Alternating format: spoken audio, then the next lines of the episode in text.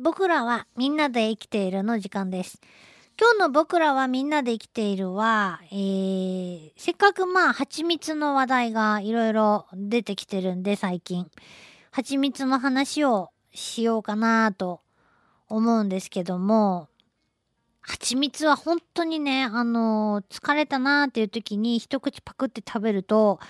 いや、もう本当にすごい元気がね、湧いてくる感じがするんですよね。すぐに。気のせいかなと思ったんですけど、やっぱ気のせいじゃなかったかなっていうような、えーことがちょっと分かりました。調べてみると。蜂蜜をですね、えー採取する様子、すでに1万年以上も前にスペインの岩壁の中の彫刻でね、描かれているそうですよ。1万年以上前から人は、あミツバチから蜂蜜を分けてもらってたんですね。えー中国では不老長寿の薬として、えー大事にされていたという話もありますし、えー私もずっとね、あの不思議だなと思ってたんですけど、新婚旅行のことをですね、ハネムーンって言いますよね。ハネムーン。ハネムーンの羽はハニーのことですもんね。何がハニーなんだと。えーちょっと考えたことが以前ありましたが、古代ゲルマン民族の風習で新婚夫婦は結婚後1ヶ月間蜂蜜で作ったお酒を飲んでたっていうそういう風習があったんだそうです。それからね、ハネムーンっていう風に言われるようになったとか、ならないとか。なるほどねと思います。えーで、ミツバチが集めてくるのは花の蜜だけかなっていうと実はそうじゃなくて、えー他の虫が飲んだ、えっ、と、樹液をなんか出してしまったっていうのを集めてきて、えー蓄えることもあるんですね。まあ、甘露、甘露蜂蜜というふうにも呼ばれるんですけど、これですね、えっ、と、だから、あの、針葉樹、松とかね、えー松のね、この甘露蜂蜜は私以前ちょっとですね、試食したことがありますけど、えー直接、松の樹液を蜂が取ってきたんじゃなくて、それは別の虫が取ってきたのを蜂が集めてきたって言ってですね、そういうのもあるんですね。面白いなと思いますけどもね。甘いの飲んでもちょっとああの栄養分として、えーいらないものはまあ甘露として甘露としてですねあのー排泄する虫もいます。アブラムシとかそうですよね。お尻からどんどん必要な栄養分といらないものを出したらお尻から甘いの出てきたって言って、アリの大好物だったりしますけど。えー、ちょっと仕組みははっきりわからないんですけど、花の蜜と、あと甘露の蜂蜜とあるということです。で、えーその他その蜂蜜以外に蜂が集めてきてるもので人間の役に立ってるものといえば皆さんもお分かりかと思いますがロイヤルゼリーそれから最近ではまあ最近つってもねここもう10年以上経つかなプロポリスという言葉をねよく聞きます。えー蜂が作る抗生物質ですよというふうに説明されることが多いかなと思うんですけどね。えーそういったものをミツバチはあ作っているわけなんです。まあ、巣の中で、えー貯蓄されたり、巣の材料、巣作りの材料として使われるのが、まあ、あプロポリスだったりするんですけど、えーまずですね、それぞれ、どんなにすごい、えーまあ、食品としてですね、すごいのかなという。だって、蜂のあの大家族みんなが養われてどんどんあの新しい子供たちが育っていくわけですよ。その蜂蜜をもとにね。えーでその蜂蜜そのものはまあ花の蜜。蜂蜜になる前の花の蜜ですね。花が持ってる虫を呼ぶための蜜は初糖ですけど、えー蜂が集めることによって蜂の持ってる分泌液の中の、まあ、酵素によって初糖がですね、天下糖、あの、天下っていうのは、転転がって化けると書きますけど、天下糖と呼ばれる糖にね、変化するんだそうです。えー、初糖、まあ、酵素でね、分解されて。これどういうことかっていうと、ブドウ糖と果糖の混合物になるんですね、天下糖っていうのは。これはですね、結晶になりにくいという、うえー性質があります。で、蜂蜜ですか？これって言って調べた時に、要はその添加糖になる前の初糖ですね。この含有量が全体の5%を超えると、これまだ蜂蜜になりきれてないですねっていうことで、蜂蜜としてはですね、不合格になっちゃうんだそうです。まあ舐めたらそれなりに甘いとは思うんですけどもね。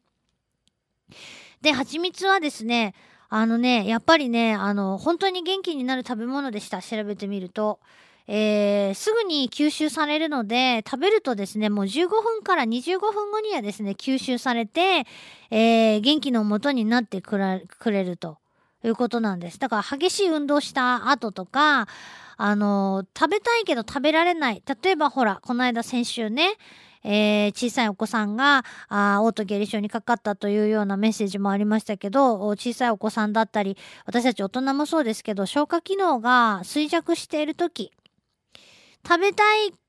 気にもならないけど食べなきゃならない時、でもたくさん食べれないし、栄養価の高いものを食べれ、たくさん食べれないしっていう時なんかに、えー、消化吸収が非常にいいので、蜂蜜はですね、あの、かなりいい、えー、食べ物にね、なるみたいですね。そうか、やっぱり元気な元にね、なってくれるんだなと思います。で、ですね、えっ、と、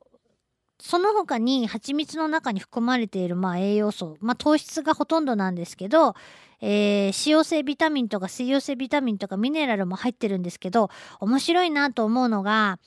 えー、リンゴ酸などの酸、酸なんですが、リンゴ酸だけじゃなくてアリの酸と書いて偽酸。これすごい匂いというか、まあ、あアリを間違って食べた時にすごい味でびっくりしたことがある方もね、経験おありの方はいらっしゃると思いますが、すごい味がします。えー、偽酸などもね、蜂蜜の中に入ってるそうなんです。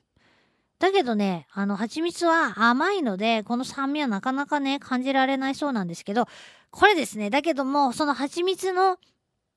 種類によって、まあ、花によって集めてきた花によって味が全然違うっていう蜂蜜ですが、あー本当にね、酸味の強い、蜂蜜なのに酸っぱいって不思議だなって、あの、いろいろなの味見した時に思うんですけど、えー、やっぱりね、その偽酸とかリンゴ酸とか酸がね、有機酸が入ってるんですね。うん。中には酸っぱいとか、若干の渋みがあるものとかね、えー、甘み、香り、渋み、酸味。まあ、それは味のあれですけど、あのー、そんな違いもあるんですけど、蜂蜜はね、あと見た目も全然その、違う。えー、花によって全然違うんですね。栗とかはね、あの、色がちょっと茶色っぽい蜂蜜ですね。それから、あみかんとかは、なんていうかな、ちょっと透明なんですけど、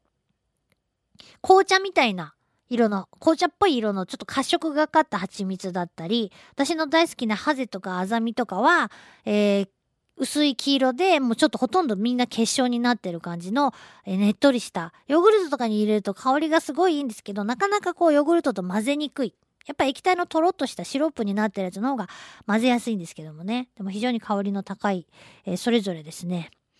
あの個性のある蜂蜜さんたちでございます。で、えー、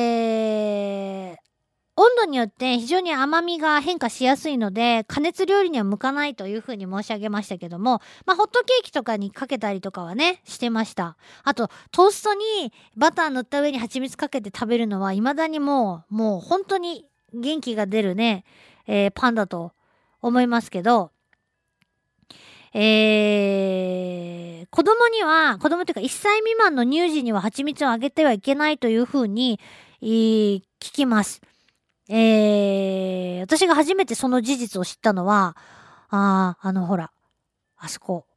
えー、なんだっけ、ファミリーレストラン。まあ、いわゆるファミレスでメニューを見てたときに、えー、この、こちらのメニューは蜂蜜を使用しているので、1歳未満のお子様はお召し上がりにならないでくださいみたいな注意書きが書いてあって、なんで？と思ったんですよね。まあ、お子さんを産み育てたことのある経験のおありの方の中では常識なのかもしれないんですけども、要するに蜂蜜の中にですね、ボツリヌス菌が、えー、含まれていて、えー、これをですね、あの、食べると、まだちっちゃい子は、あの、消化器系の機能が未熟なので、えー、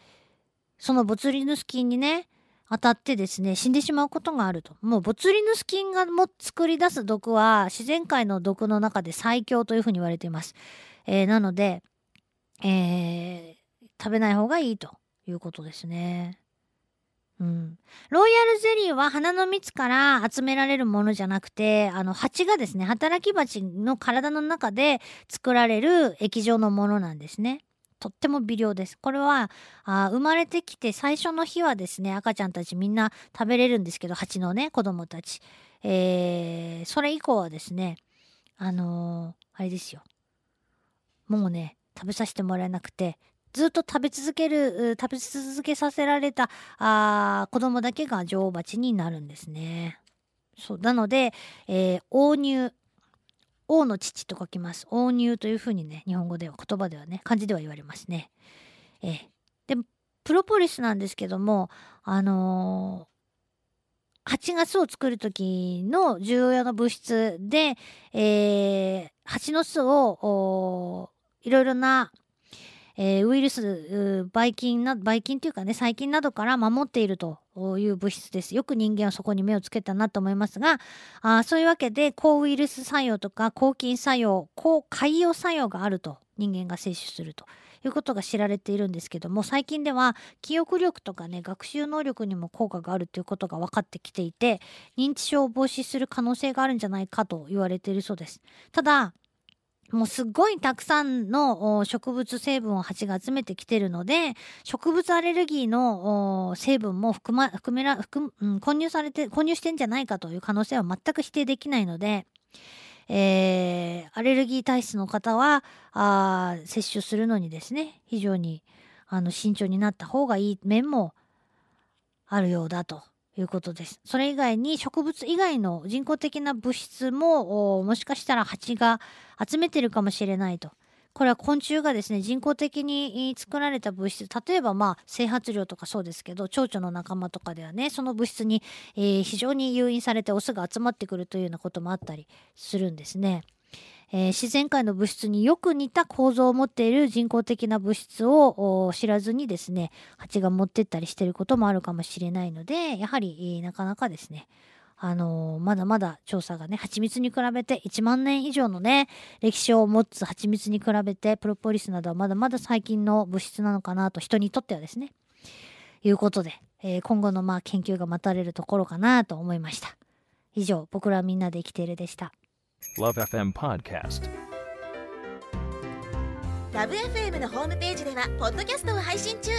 あの時聞き逃したあのコーナー気になる DJ たちの裏話ここだけのスペシャルプログラムなどなど続々更新中です。現在配信中のタイトルはこちら。Words around the world. 僕らはみんなで生きてる。プサンハッラインミュージックプライマリー4ポッドキャスト君が世界を変えていく。ハピネスコントローラープラダケシロール。スマートフォンやオーディオプレイヤーを使えばいつでもどこでもラブ f m が楽しめます。私もピクニックの時にはいつも聞いてるんですよ。LoveFM Podcast ちなみに私はハピネスコントローラーを担当してます。聞いてね